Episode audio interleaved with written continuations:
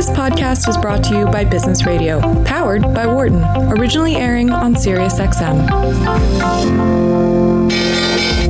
Welcome to our Behind the Markets podcast. I'm your host, Jeremy Schwartz. Alongside Wharton Finance Professor Jeremy Siegel, we tackle the latest market trends every week on Business Radio, powered by the Wharton School, SiriusXM, Channel one thirty-two. Our guest consists of experts like the world's leading authority on long-term economic growth, Bob Gordon. We will continue to see jobs created rather than destroyed. Former chair of the Federal Reserve, Janet Yellen. I mean, I don't think either of us ever expected that we would live through a financial crisis. Or even the head of the Digital India Foundation, Arvind Gupta. The reason that people are talking about India is massive digitization and financial inclusion that we have done over the last couple of years.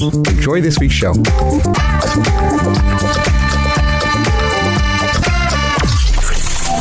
Welcome to Behind the Markets here on Business Radio, powered by the Wharton School. I'm your host, Jeremy Schwartz, Global Head of Research at WisdomTree. My co-host is Wharton Finance Professor Jeremy Siegel, author of Stocks for the Long Run and the Future for Investors. Please note, I'm registered representative of Foreside Fund Services. Professor Siegel is senior advisor to WisdomTree. Discussion is not tied to the offers of investment products, and the views of our guests are their own and not those of WisdomTree's affiliates. It's going to be a really interesting show. Professor, it's been a few weeks since we've heard some market commentary, and we had a very important uh, employment report uh, just crossing the wire. So getting your very first quick reactions on the thoughts on the employment report, what it means for the Fed, the economy, the markets. What's what's your take? Yeah, it was definitely a very uh, weak report, um, well below expectations. We have had a downshift, uh, unquestionably, in that in the job growth uh, from what we've had over the last uh, several years. Um, this doesn't mean a recession has, has struck.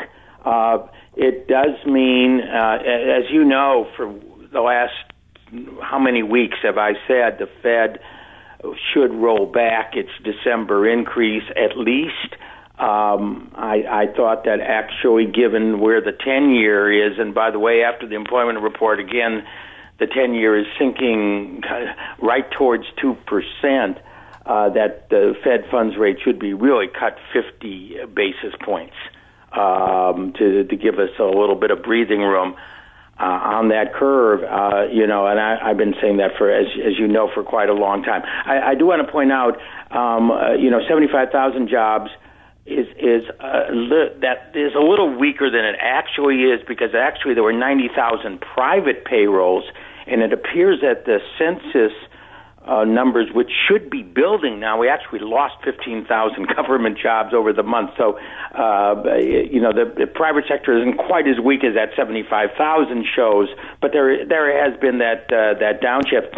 Uh, on, on the same time, unemployment stays at three point six, although the U six unemployment rate, which is, you know, the broader measure, is down to a new cyclical low of seven point one percent. Um, So there's not really any slack in the economy as we're getting this weakness in that, and participation rate uh, basically remained exactly unchanged at sixty-two point eight.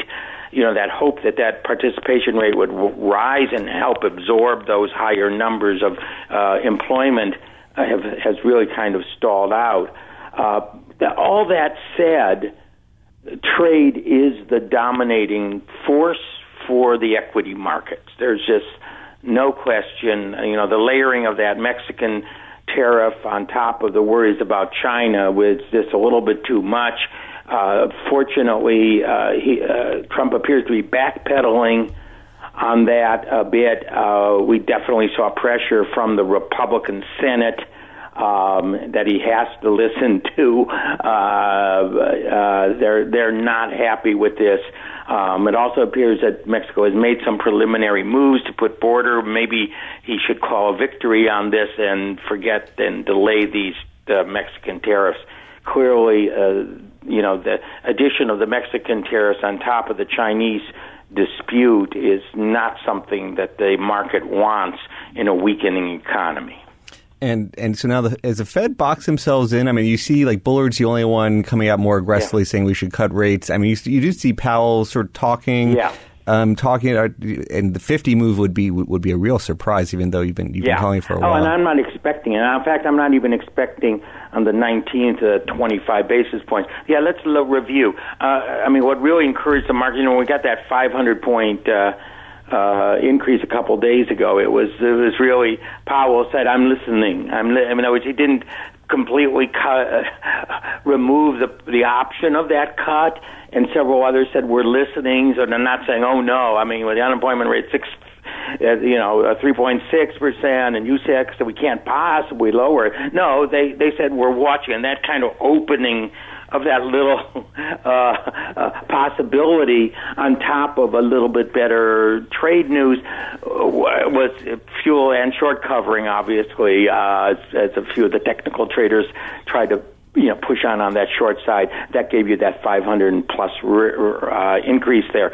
Um, what I expect in June, unless we get very marked deterioration in the next two weeks, which, you know, is always possible, but I don't think likely. I mean, we, the jobless claims numbers, which are early indicators, are not showing a lot of weakness over here.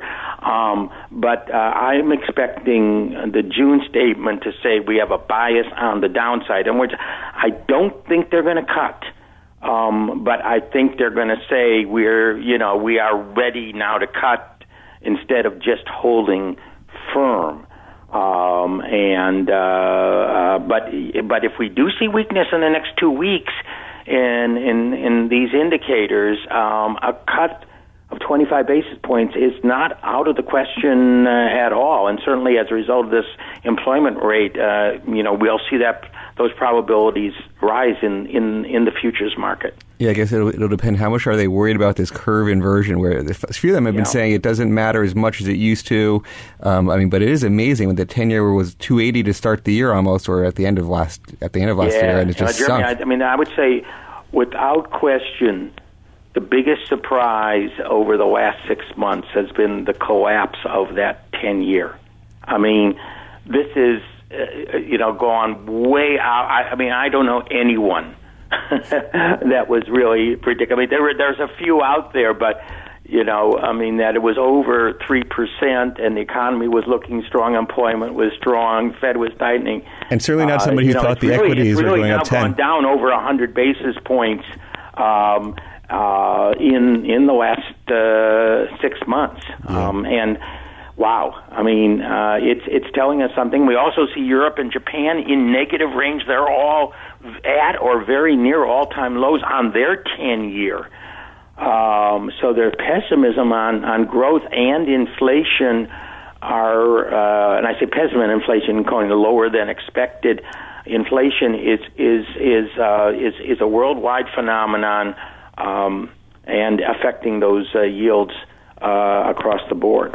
Well, Professor, it's great to get some first reaction commentary, and uh, looking forward to seeing what happens next week and checking back in. Absolutely. Thank you very much. Thanks. Have a good one. Our next guest is going to be uh, another economist, Frederic Ducrozet from Pictet, the Pictet Group. He's a European-based. Uh, we've had Frederic on before talking about the E C B, interest rates, the economy, and we not only did we just get this big jobs report, which which I uh, I heard Frederic believes was a shocker, so we'll be looking forward to hearing his view, and then also the sort of big E C B meeting this week and, and sort of updated comments from Frederic there. So, Frederic, welcome back to our program. Thank you, Jeremy. Hi. Good to talk to you again. Um, what's what's your first reaction from the uh, the employment report here? Uh, well, it is a shocker, even from Europe, when we look at your uh, at your economy, uh, which uh, I mean, uh, by and large, is much more resilient than than European uh, economies. That's for sure. Closer to uh, full employment, uh, as you said. I mean, there's not, I mean, there's less slack at least uh, than before, uh, and we we should see at least some uh, perhaps. I would say the headline number is indeed a bit of a mystery, uh, despite the A D P numbers perhaps hinting at, at some weakness.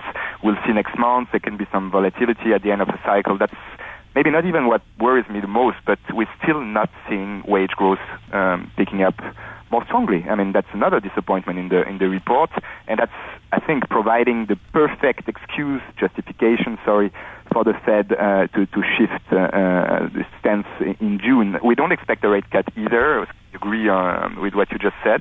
I think it's too early. You have to uh, uh, manage expectations and, and move the dots first. But, uh, I mean, perhaps July is a live meeting now, and definitely September uh, will be. So all this depending on what happens on trade and in the, the G twenty. From this uh, perspective, it's not that big a surprise to see rates market uh, uh, moving lower again uh, in terms of yields. Uh, what I would add to what you just said is that uh, it does strike me as a difference that I mentioned this week, that the term premium in particular in, in, in the bond market is just collapsing. And so this is something that you see in Canada, you see in, in, in Asia, in Europe, of course. That's a global phenomenon. That's, by the way, something that brings us to the E C B as well, maybe, because that's something that's affecting all central banks. That is, uh, I think, both signaling market expectations of something bigger, not just Fed rate cuts, and by that I mean Q E somewhere, maybe next year, uh, and also forcing them, actually. So it goes both ways. I mean, the, the market is still in this position to force central bank, uh, depending on what happens on trade, uh, to, to do more. And that's, to me, a worry. I would yeah. put it this way. Now, with, you know, a lot of people just look at the yield curve and they look at the short-term rates, and we were talking about how now the Fed really has an inverted curve out to ten years. I mean, it's a pretty inverted curve out to ten years. Now, you, I saw uh, a little clip from you on C N B C talking about this, a ninety basis point term premium. For our listeners who may not be as associated with, they just look at the, the standard yield curve and look at the curve inversion. Talk about the term premium and, and, and what they can interpret it from, from that.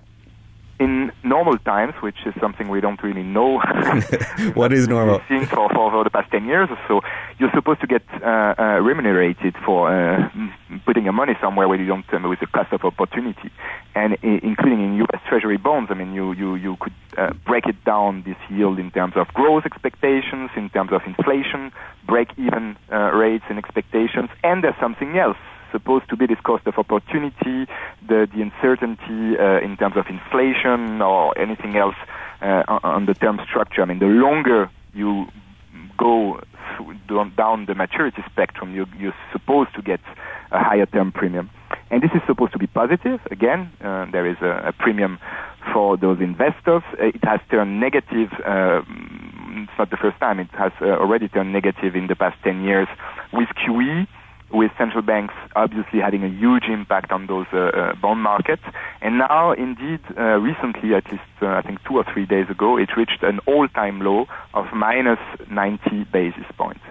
Uh, I have to, to just uh, add a caveat to this. It's that's not something that we can observe or, or measure very easily. It's actually the uh, residual, what we call in terms of... Uh, Uh, in a in a model, in a regression, that's the result of an estimation. That's not something that you see on the screen or that you pay upfront in markets. But still, there are, uh, I mean, clear, there's clear evidence that this is going lower.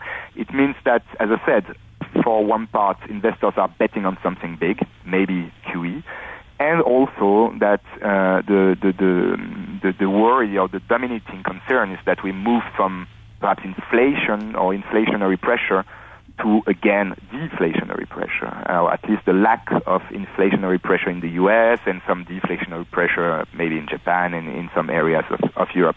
This is not a normal situation, and this is helps to explain, I think, why uh, bond yields, including in the U S, including in, uh, in countries where the central bank is not cutting rates, are moving uh, to, to such low levels. Now, um, I think I saw on your Twitter feed talking about the German Bund being at levels, like the ten-year Bund being at levels that you didn't even see during the sovereign bond crisis in twenty ten, twenty twelve. Is that uh, what? What do you think is behind that?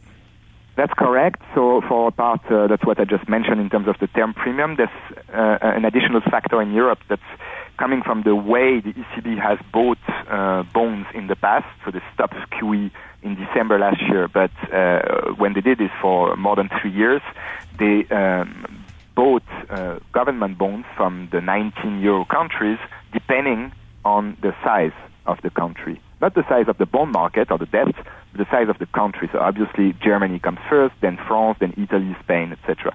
And that means that, uh, unfortunately, this is, a, in my opinion, the original sin of E C B Q E, is that you are buying more specifically in this country, Germany, which is issuing the least, uh, I mean, the, the lowest amount of debt.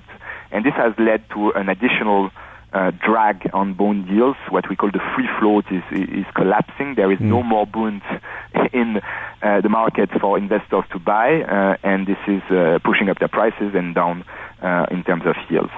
What we had yesterday from the E C B, there was a bit of a mix-up in the, I think, in the market reaction. uh, interpreting, interpretation of, of Draghi's word, but overall it was dovish. Uh, there were a few surprises in terms of forward guidance, in terms of the long-term refinancing operation for banks, but the big, big news and the big picture, in my opinion, is that uh, essentially Mario Draghi reopened the door to uh, another Q E program. We are not there yet, a bit like the Fed. I mean, we need to see what happens and get more clarity on the data and on trade in particular. But if we get there, if inflation expectations in particular, uh, this uh, infamous uh, five-year, five-year inflation swaps goes uh, lower, maybe towards one point two, one point one, or even one percent, I think that would be a trigger for the E C B to possibly launch another round of Q E. Now, what's interesting, and we've had some guests on our program who have been pretty negative on just the negative rates they have, you know, short-term rates at, people didn't think you could have, have negative rates before, and now they're charging a pretty good amount to have your money on deposit at the E C B. And they just sort of wrote a paper sort of justifying and saying they've got some confidential data, but they're showing banks are, that pass on negative rates to corporates uh, without experience contracting lending or funding. Um, you know, that it seemed to say, hey, we could even go more negative, and all this commentary around the world that you can't go negative is, is sort of wrong. Um, any, do you have a view on this negative rate policy? Well, first, I hate it. That's my opinion, uh, personal opinion, but who cares? I mean, we need to know what they will do, what, what yes. not what I, I want them to do. Um, well, that's interesting, though. So why you hate it versus what they're trying to say? Like, where's the big disconnect? I don't hate everything that, that they are doing, but negative rates, uh, I've never been a great fan uh, because there are limits, as you said, to uh, to, to what, how low you could you can go without uh, actually having counterproductive effect on the on the banking sector. It's not because of the banks themselves. It's because banks in Europe are uh, by far the most important transmission channel of monetary policy uh, in our economy, especially for small and and and, uh, and medium enterprises. So it's important in the end for the economy. We don't know. So if you don't know, why would you try and risk going too low uh, on, on interest rates? And that's why I have some, some concern. The thing with the E C B is that obviously on one hand they have to say that it's successful, and it's funny because uh, just one hour ago they, they posted uh, another working paper on Twitter saying exactly the same thing. Interest rates, negative interest rates are fine, and uh, on a net basis still uh, successful. But we've had uh, two months ago and again yesterday some signs from Draghi that uh, if we have to keep interest rates that low, if not cut them further, then you might have to introduce some mitigation measures for banks. Uh, and that's something we have here in Switzerland where I'm based, where uh, the Swiss National Bank actually has a, an even lower policy rate of minus uh, zero point seven five percent. But this is not applied in full to the banking sector, uh, for which there are exemptions. So that's something that the, we call tiering, that the E C B could do eventually. And I mean, uh, if you think about the, the, the most negative scenario out there, if we have a trade war, full-blown trade war, a hard Brexit in Europe, some issues with Italy, and inflation going down, then maybe next year we could actually have the full package of rate cuts in the U S, in the euro area, and Q E. And that's, uh, unfortunately, I was about to say, uh, a distinct possibility. When, so when you think about, I mean, there's been a lot of this sort of macro discussion, rates, the Fed, jobs. How do you uh, view that sort of from like a global investor perspective and sort of your European investors that you're talking to? Um, is there sentiment that, you know, is I mean, there's been such a global growth slowdown, and and the European data looks bad from emerging markets and exports and Germany and all the rest. Is are people looking at the sort of this portfolio transmission of rebalancing from just bonds and safe assets to equities at all? What's what's your view? And should they should they be looking at European assets? There's been a lot of negative sentiment towards Europe from global investors. We should, definitely. I mean, there are some uh, areas and, and some great opportunities. I mean, uh, even if it's for bad reasons, I think interest rates and borrowing costs everywhere, with perhaps some exception in Italy and some, some smaller countries, will uh, remain very low. There are some opportunities in credit, in good quality names, in some sectors, et cetera. But my impression is that uh, investors are starting to capitulate to a large extent.